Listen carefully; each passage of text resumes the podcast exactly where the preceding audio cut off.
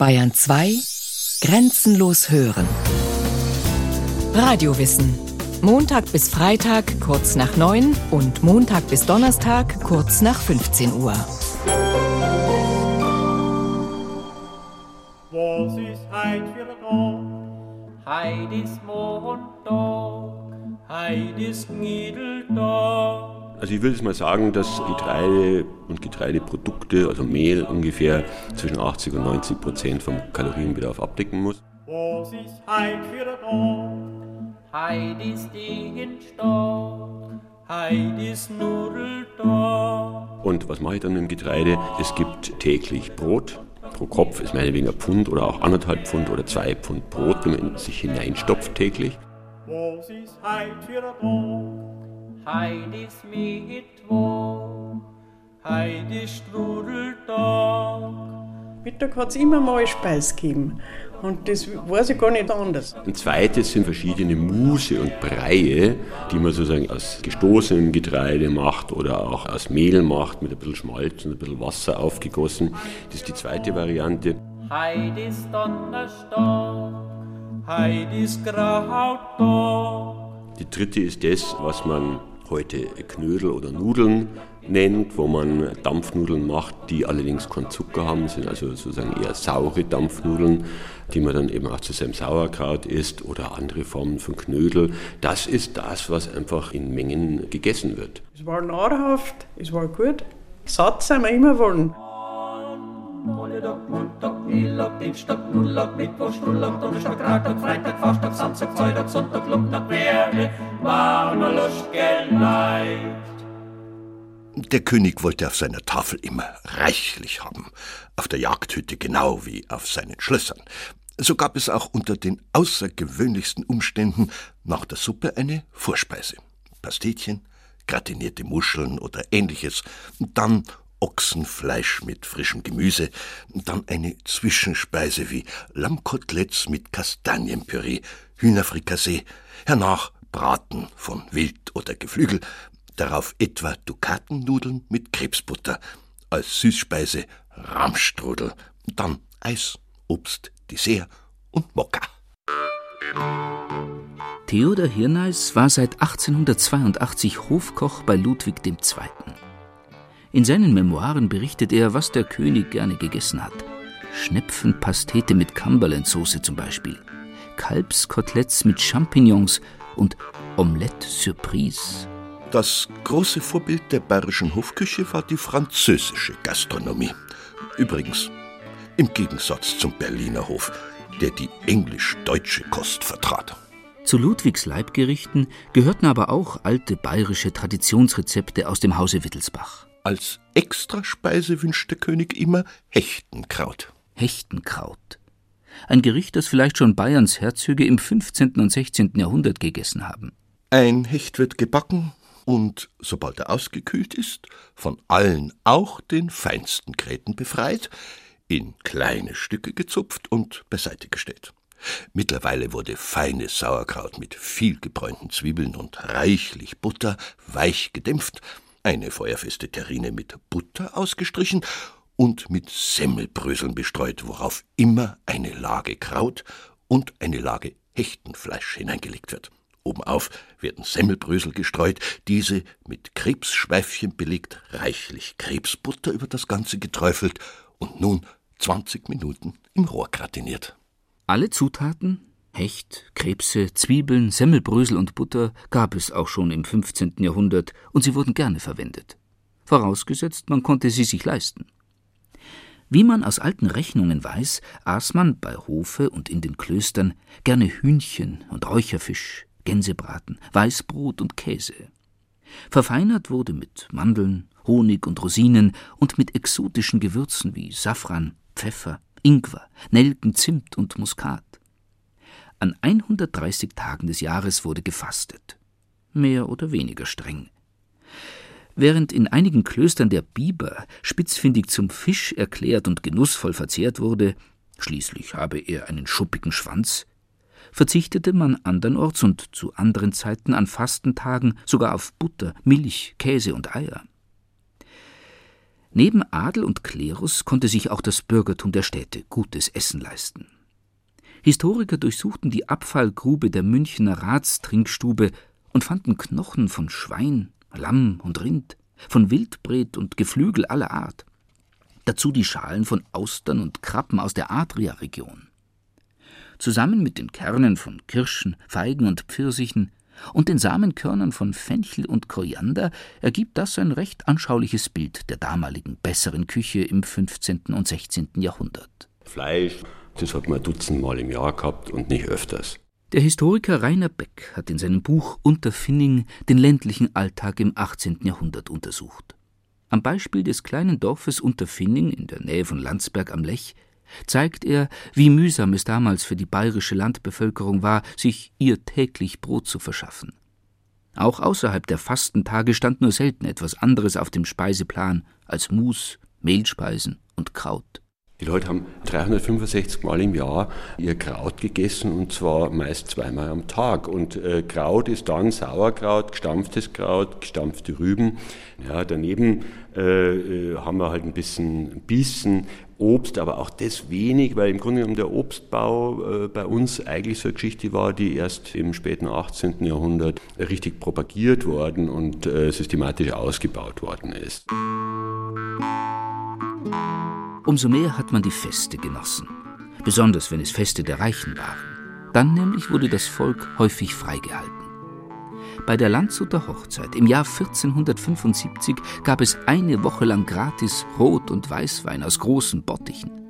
Jeder Mann erhielt zweimal täglich eine Maß und dazu einen Wecken Brot. In zahlreichen Garküchen wurden Fleisch und Würste ausgegeben. Für die Menschen des 18. Jahrhunderts allerdings klang so etwas unwirklich wie ein Märchen. Ein Gegend heißt Schlaraffenland, den faulen Leuten wohl bekannt. Da sind die Häuser gedeckt mit Fladen, Lebkuchen die Haustür und der Laden. Um jedes Haus da ist ein Zaun geflochten von Bratwürsten braun. Auch fliegen um, ihr müsst mir glauben, gebratene Hühner, Gäns und Tauben. Es ist erstaunlich, dass der Fleischkonsum im Spätmittelalter viel höher war.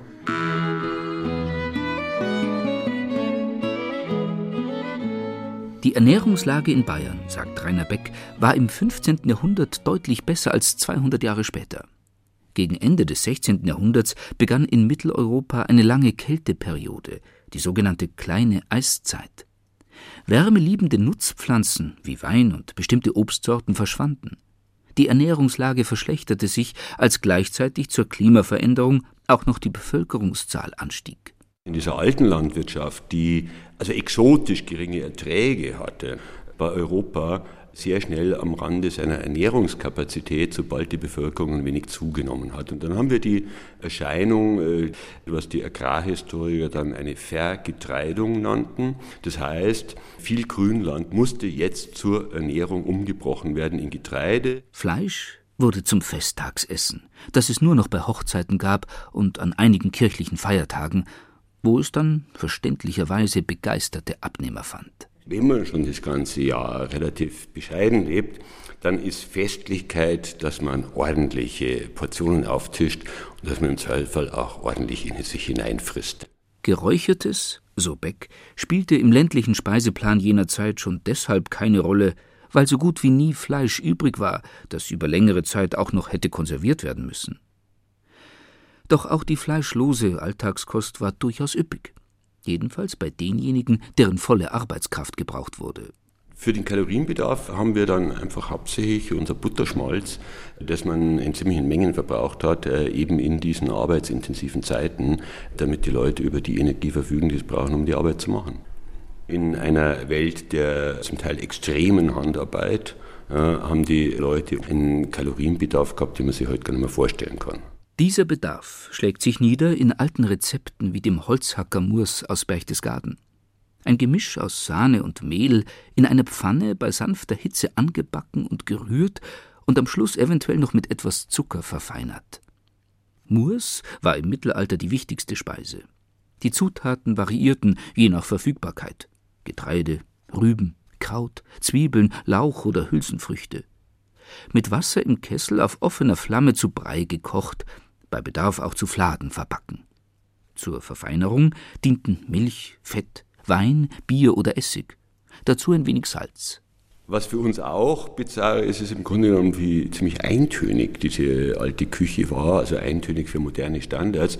Die Leute haben kaum einen Salat gehabt. Ja. Ein Salat war etwas, das hat man irgendwie bei so Braten gehabt. Für uns, die wir eine unendliche Diversifikation gewohnt sind, ist es sehr monoton. Wenn man diese große Diversifikation nicht gewohnt ist, dann wird es so monoton vielleicht auch wieder nicht gewesen sein.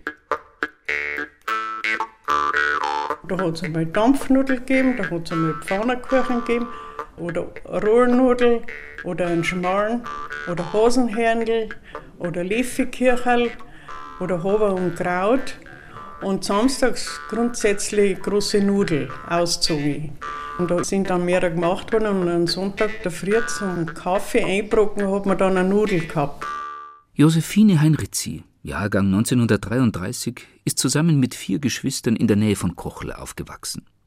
Gegessen wurde fast ausschließlich das, was der elterliche Bauernhof hergab, mit seinen Wiesen und Äckern, den Obstbäumen und den 23 Kühen. Die Mahlzeiten, die die Familie am runden Tisch einnahm, sahen nicht viel anders aus als die ihrer Vorfahren. Was man in der Früh als erstes gegessen hat, das waren Milchsuppen. Und da hat man Milch, ist abgekocht worden und die hat man dann rausgeschüttet auf eine, in eine Tasse rein und dann hat man da ein Brot eingebrockt. Ein Schwarzbrot und ein bisschen Salz rein und das war das Frühstück. Das Brot hat die Mutter im großen Ofen in der Stube gebacken, der mit Buchenscheiten beheizt wurde. Den hat man von der Küche aus geheizt und Buchene Scheide hat man rein müssen, 16, das weiß ich noch. Und dann hat man mit der Hand reinlangen müssen, ungefähr so 10 cm oben der Glut und da hat man bis 20 zählen müssen. Äh, so lange hat man es aushalten müssen. Das war, das war das Thermometer. Man hatte so seine Methoden in einer Zeit ohne elektrischen Temperaturregler. Kann man die Hand im heißen Ofen lassen, bis man bis 20 gezählt hat, ist die Temperatur richtig für das Brotbacken. Ähnlich trickreich wird bei feineren Rezepten die Backzeit gemessen. Die Pfarrersköchin, spezialisiert auf die gehobene Küche, lässt ihre Windbeutel genau ein Ave Maria lang im Ofen. Ein anderes Blech braucht sechs Vaterunser.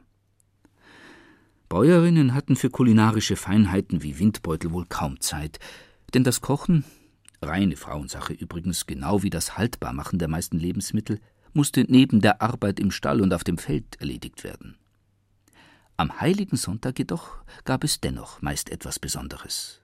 Auch bei Josephine Heinrizi daheim. Sonntags hat es aber Suppenfleisch gegeben und einen Kartoffelsalat und eine Pfannkuchensuppe. Und das haben wir mit Genuss haben wir das gegessen.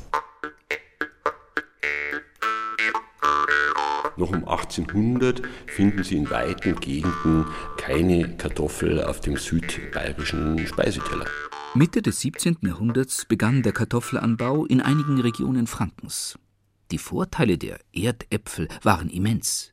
Sie wuchsen auch auf schlechten Böden machten weniger Arbeit als Getreide und brachten deutlich mehr Ertrag.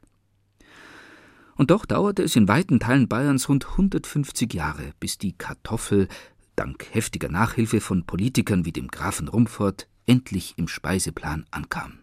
Rainer Beck zum Beispiel hier so am Ammersee hat man es nicht gehabt, weil die Kartoffel eher so als Saufuder gegolten hat. Und das hat dann noch eine Weile gedauert, bis man auch über, ich meine, auch da muss man denken, wir haben 1770er große Hungersnot, wir haben noch 1850 Hungersnöte, bis man dann halt sozusagen doch mit der Kartoffel weitergemacht hat, weil man damit eine konstantere, eine stabilere Ernährungsbasis hingekriegt hat und dann hat man sich halt geschmacklich ein bisschen umstellen müssen.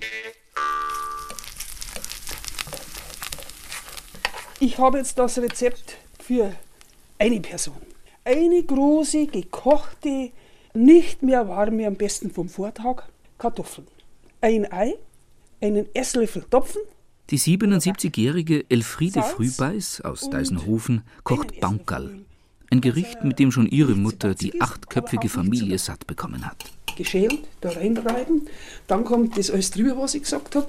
Eier, Topfen, Salz und Mehl schön zerdrücken und rühren und dann am besten eine schwarze belegte Pfanne. Noch Butterschmalz vorher rein, heißes Butterschmalz. Dann kommt wieder so einen kleinen Esslöffel mit Teig, dann wird es mit so einem Küchenmesser runtergeschoben und wird dann mit dem Scharrer, der ein bisschen fett vorn ist, glatt getatscht.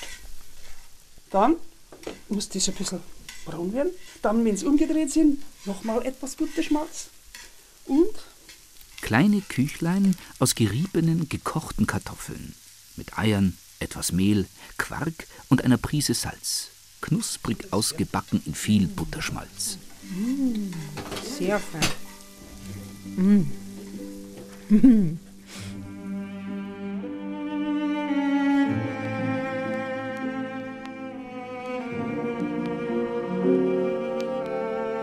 Bei einem Staatsbankett in der Residenz sollte einmal dem König eine besondere Überraschung geboten werden.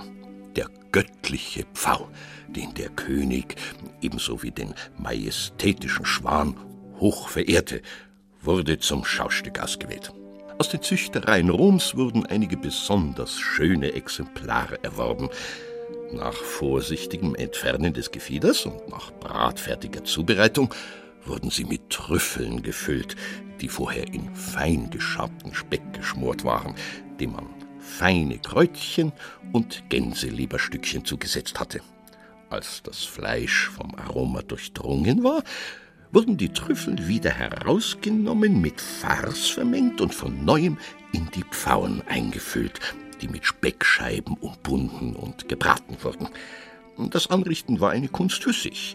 Auf großen silbernen Schüsseln wurden Brotsockel befestigt, auf deren Mitte dann der zerlegte, aber wieder zusammengesetzte Pfau seinen Platz hatte, während der Rand des Sockels mit dem schillernden Kopf, dem Hals und dem leuchtenden Schwanz besteckt wurde. Gebratener Pfau sei ein ganz exzellentes Gericht, versichert der ehemalige Hofkoch Theodor Hirneis. Schwan hingegen schmeckt angeblich recht dranig. Im 14. und 15. Jahrhundert stand er trotzdem auf der höfischen Tafel.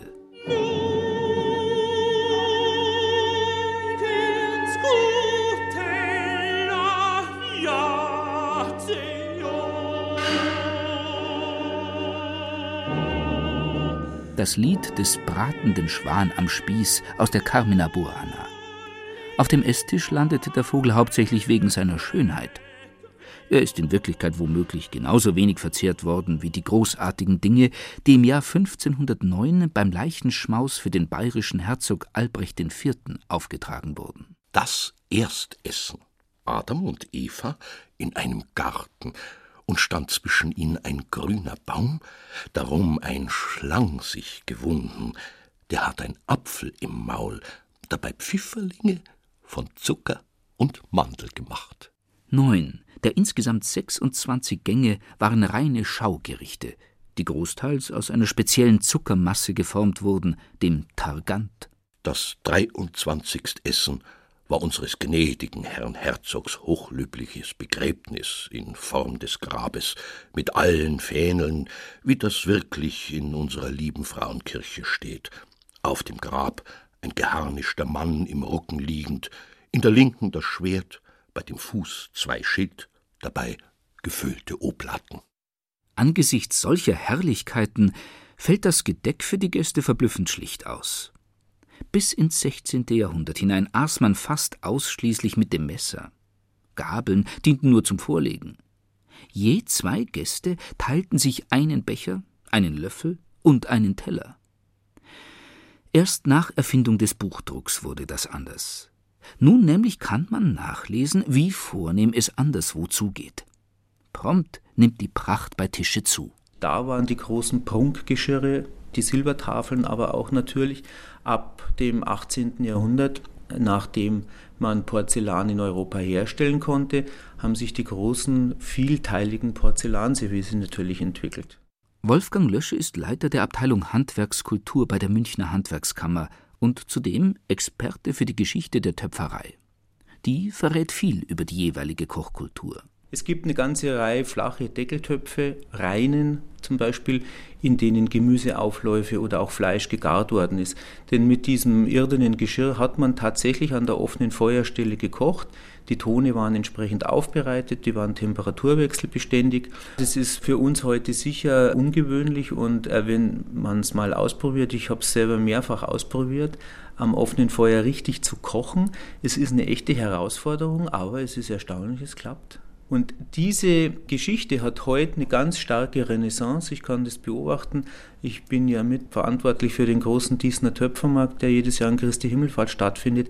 Vieles, was da angeboten wird, ist ganz stark für den Geschmack unserer Zeit. Da spielen also Reistöpfe eine gewisse Rolle, aber eine unendliche Variation von Sushi-Platten, die den Bedürfnissen der asiatischen Küche entsprechen. Vorher war es die italienische Küche, der Spaghetti-Teller und jetzt ist es eben ganz in starkem Maße die asiatische Küche. 58 habe ich geheiratet und da haben wir dann 59 einen Kühlschrank gekauft und einen Gefriertruhen. Und dann hat man ja schon schlachten können, auch unter der Zeit, und dann hat man das eingefroren. Dann hat man am Mittag schon Fleisch gehabt und man hat schon Wurst gekauft und das ist dann alles besser geworden. Gell? Mit der Milchspeise ist man langsam, hat man aufgehört, man hat einfach dann Fleischmenge. Das hat man lange entbehrt. Gell? Als ich Kind war, da fand ich als Bayer das Essen eigentlich relativ trostlos. Und das Tolle war dann, als man erstmals als kleiner Bur in Italien war und was da Tolles zu essen gegeben hat. Ja, und wie das was völlig anderes war. Und okay, das ist natürlich ein Stück Nachkriegszeit gewesen, wo man sich wirklich wenig Luxus leisten konnte. Also ich liebe immer noch bayerisch, so ist es ja nicht. Aber ich liebe es wesentlich mehr, seit ich variieren kann und ab und zu sagen kann, so, jetzt will ich wirklich bayerisch essen. Für die bayerische Küche gilt dasselbe wie für die Kochkunst auf der ganzen Welt. Sie ist entstanden aus Notwendigkeiten und gesellschaftlichen oder religiösen Regeln, aus Traditionen, Neuerungen und Einflüssen von anderen Kulturen. Für vergangene Generationen war die derzeitige Verfügbarkeit von Lebensmitteln ebenso unvorstellbar wie die Bandbreite der Zubereitungsarten. Ganz abgesehen von der heutigen Vielzahl an Fertigprodukten. Sie haben die Bedeutung der häuslichen Küche verschoben. Vom Ort der täglichen Nahrungszubereitung hin zum Schauplatz gelegentlicher künstlerischer Entfaltung. Obwohl ich heute immer noch gerne selber koche. Also das Fertiggericht, ich kaufe keins, das, da bin ich noch nicht so weit. Da kann ich mich auch nicht anfreunden damit. Und äh, ich mache mir das dann lieber selber. Erstens habe ich Zeit und zweitens bin ich es gewohnt und mir schmeckt es auch. Ich koche selber, solange ich kann.